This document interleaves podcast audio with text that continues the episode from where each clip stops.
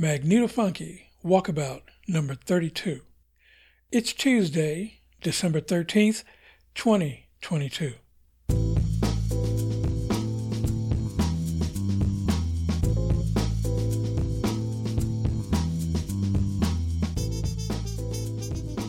Hey, welcome, or welcome back.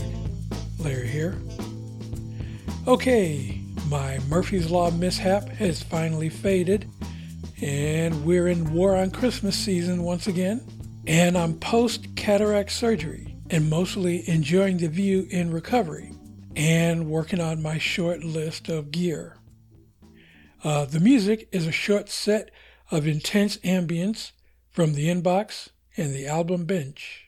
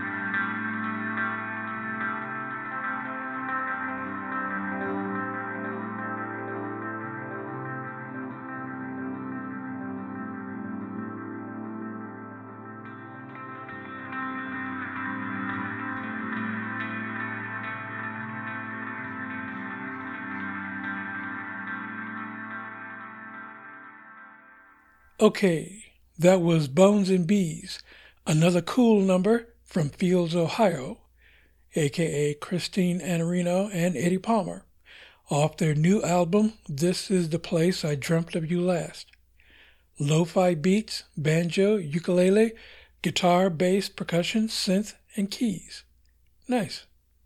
Okay, this is a laid-back and often explicit, you bet your ass, personal journal of extremely eclectic music and progressive politics, with a focus on mobile energy independence and creative West Coast wanderlust.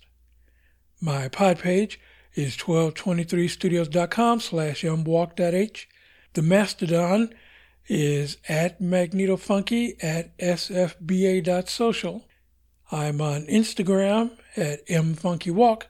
And while I still have a Facebook account up, the page is facebook dot com slash larry dot winfield dot nine six seven.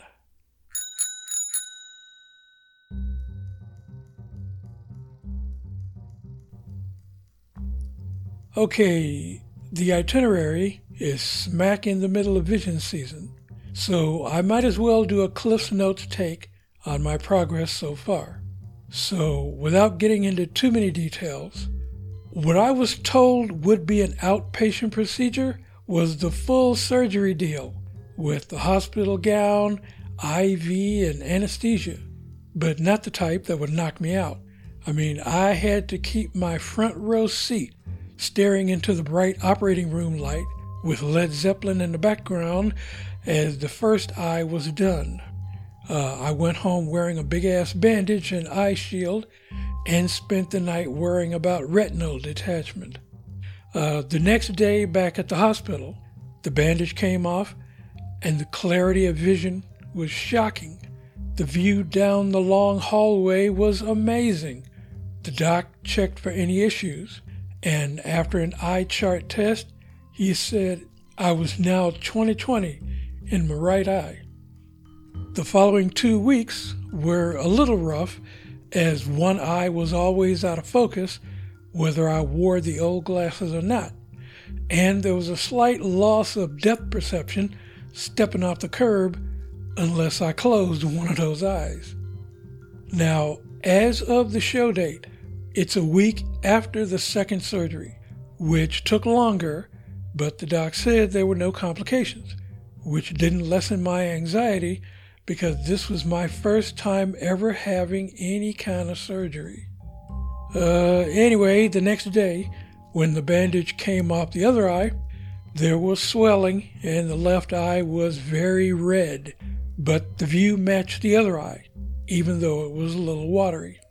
Uh, for post-op with the right eye, I opted for a special one-time steroid eye drop to avoid what I'm having to do this time.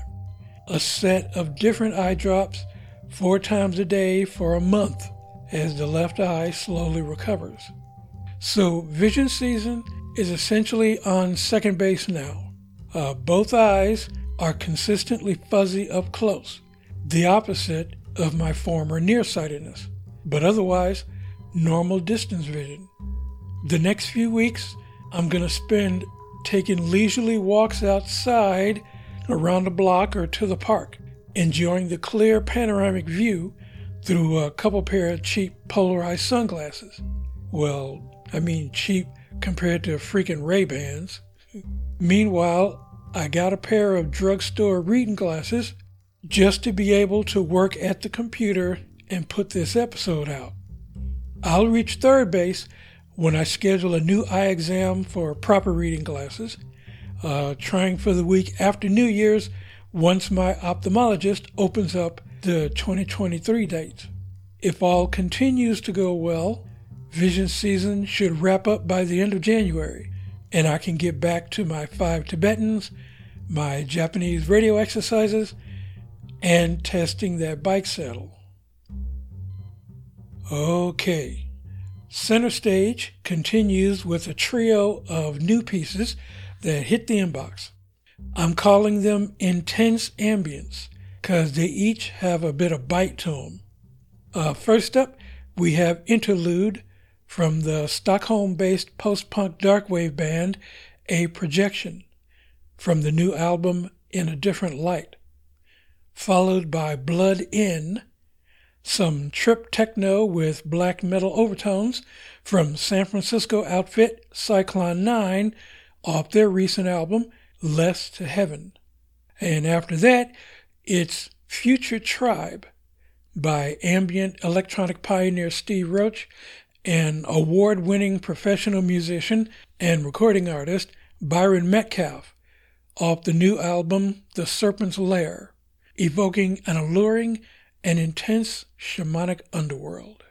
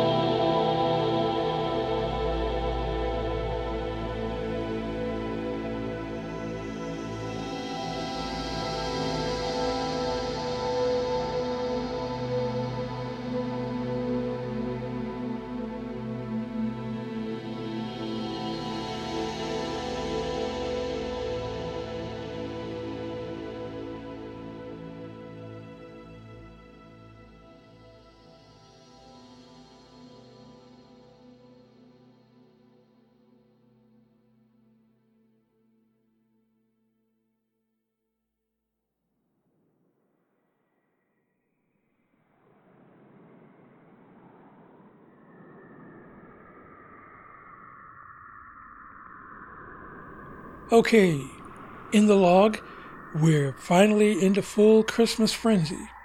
I hoped I'd have all the items on my neat little Christmas short list, but it was a slow trickle from after Turkey Day. Uh, first, the shades and the reading specs. Then I tried for the thirty-liter backpacks and the locking carabiners. The first Amazon vendor advertised removable shoulder straps, but I got permanently attached straps. So back they went. Uh, the carabiners were fine. I tried again with a little less faith in Amazon, and we'll see if this second vendor sells what they claim. Now, as for local items, the replacement for my cracked screen phone has already aged out after two years, and the closest matching model is mucho more, so back burner for now. And the eleven-inch laptop I wanted turned out to be a netbook. To me, that's no better than a Chromebook. But I kept looking and found the best compromise on sale at Best Buy, uh, the Asus fourteen-inch VivoBook. Uh, eight gigs of RAM, one hundred twenty-eight gigabyte solid-state hard drive, a relatively lower-end full-featured gaming laptop that should travel well and let me do basic smartphone video editing along with podcasting. It has Windows eleven in S mode, and we'll see how disabling that S mode affects the size of the hard drive. It has a very small power cord and a forty-five watt charge plug, so whatever laptop power bank I get needs to pump at least forty-five to sixty-five watts. The unit is definitely small enough to fit a thirty liter bag, and I have plenty of time to go through the very thin owner's manual and quick start guide to set it up. And that's pretty much it for now. The remaining items can wait until spring after I finish vision season. Now that's the laptop power bank, forty watt folding solar panel, bike alarms, the virtual mailbox, plus the replacement phone, and I'm putting a folding toilet back on the list. Turns out the adult size that Amazon sells is just small enough to fit in my trunk bag, yet I have no desire to try squatting in the woods. And yeah, if only to show off the converted backpacks, if they come correct, I'll try to squeeze out a New Year's episode. So stay tuned. Okay, for one more tune, we close out with a nod to one of the many, many holidays that encompass the end of one year and the beginning of the next. Here's All the Gifts We Got Wrong, a Christmas song by Thanatos, wherein guitarist-vocalist Patrick Ogle tells a heartfelt tale of past memories that are still with us. I ran into you last weekend. You'd been in a hell of a fight. I asked, aren't we too old for that shit? You smiled and said, okay, all right. I took that as an affirmation, but had a vague sensation that it didn't come from the heart.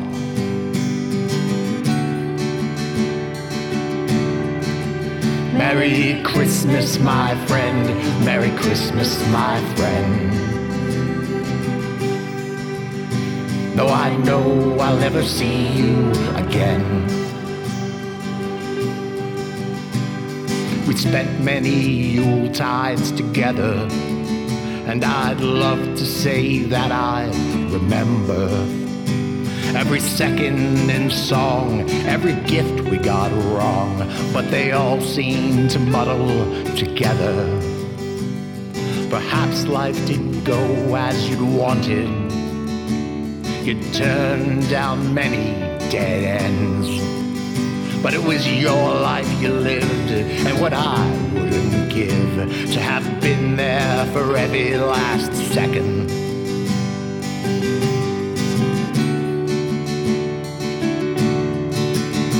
Merry Christmas, my friend. Merry Christmas, my friend.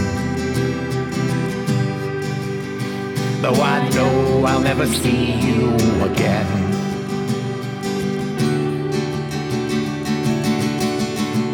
Merry Christmas, my friend. Merry Christmas, my friend.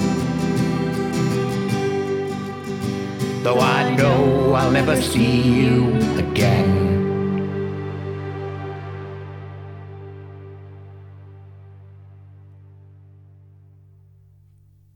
Well, okay.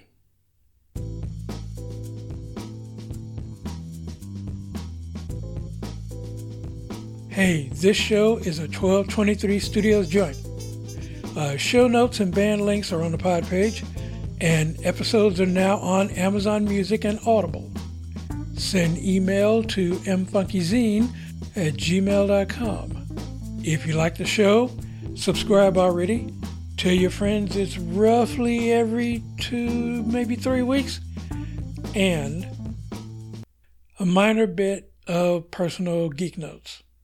Since Elon Musk bought Twitter a while ago, it's pretty clear that it was for the express purpose of destroying it as a global communications and community resource for liberals, progressives, and the oppressed in general fighting for civil and human rights. Plenty of people are staying on the platform to fight against all the racist assholes, bots, and fundy extremists who were previously banned and now welcomed back in in the name of free speech, as if doxing, death threats, and painting targets were ever considered free speech. Plenty of people have abandoned Twitter, along with most of the advertisers, mainly to about half a dozen alternative platforms. After a considerable hassle getting my archive and beating back a bot clone of my own, I set up a presence on Mastodon and Hive, and I'm staying for now, mainly blocking all the hater disinformation and bullshit accounts that have flooded my timeline. But as the place is increasingly becoming a jackal's wedding of QAnon and Nazi scumbags, led by apartheid baby Elon gleefully spreading the slime, I may delete the platform as trash to leave behind with the old year. And since Twitter never was a crucial social media tool for me, I might not even bother with any of these other sites and just stick with Instagram and maybe Facebook, which Z-Dog is turning into more of its own ongoing clusterfuck, because it's on thin ice as well. Hey, I had a bot clone there too I had to beat down. I might just pair all the social media stuff back to the occasional video and picture posts on Instagram, YouTube, and Reddit. Yeah, I set up there just to do bike touring posts. I mean, those three places might just be enough, aside from podcast episodes. But we'll see after New Year's. Show themes, Acid Trumpet, Backed Vibes, and Spyglass by New York musician and composer Kevin MacLeod. Bike Bell Number three by C D R K, found at freesound dot org. Until next time, I'm Larry, trying hard to stay chill at my garret in the Mission, staying off my feet in San Francisco, working to get on the road and off the grid.